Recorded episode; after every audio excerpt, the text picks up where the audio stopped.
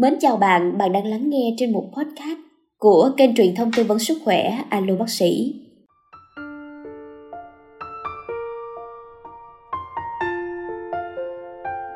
Quan sát điều gì đó, bất kỳ cái gì mà bạn làm, thực tế thì đó chỉ dẫn rằng là duy nhất là cái đó mà bạn biết. Bất kỳ cái gì bạn không biết, bạn cũng cần phải hỏi. Thật ra mà nói thì con người ta, cái chỉ số biết rất là ít. Nó chỉ như hạt cát trên sa mạc mà thôi. Đi sâu vào trong việc làm của mình để tìm ra cái đích mà mình muốn đến, học hỏi nhiều hơn, thay đổi và tập quen dần với những lời góp ý của người khác. Không có một chút gì gọi là khó khăn. Bất kỳ cái gì việc bạn làm đều là việc bạn muốn làm. Chuyện gì đã xảy ra đều là phải xảy ra.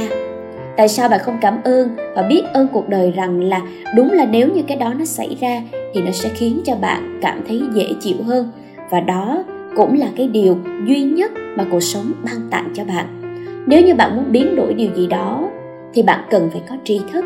Nếu như bạn muốn giao tiếp tốt, muốn ngoại giao tốt, muốn trở thành một người mà nhiều người theo đuổi, muốn trở thành một hình mẫu lý tưởng chẳng hạn, thì chắc chắn bạn phải là người có tri thức. Tri thức điều khiển hành động của bạn, điều khiển câu chuyện của bạn, điều khiển giọng nói và điều khiển bạn cách sống như thế nào.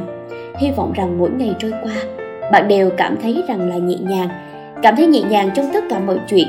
Điều gì mình muốn làm đều có thể làm. Điều gì mình muốn nói đều có thể nói. Sống một đời mà bạn điều khiển thật tốt.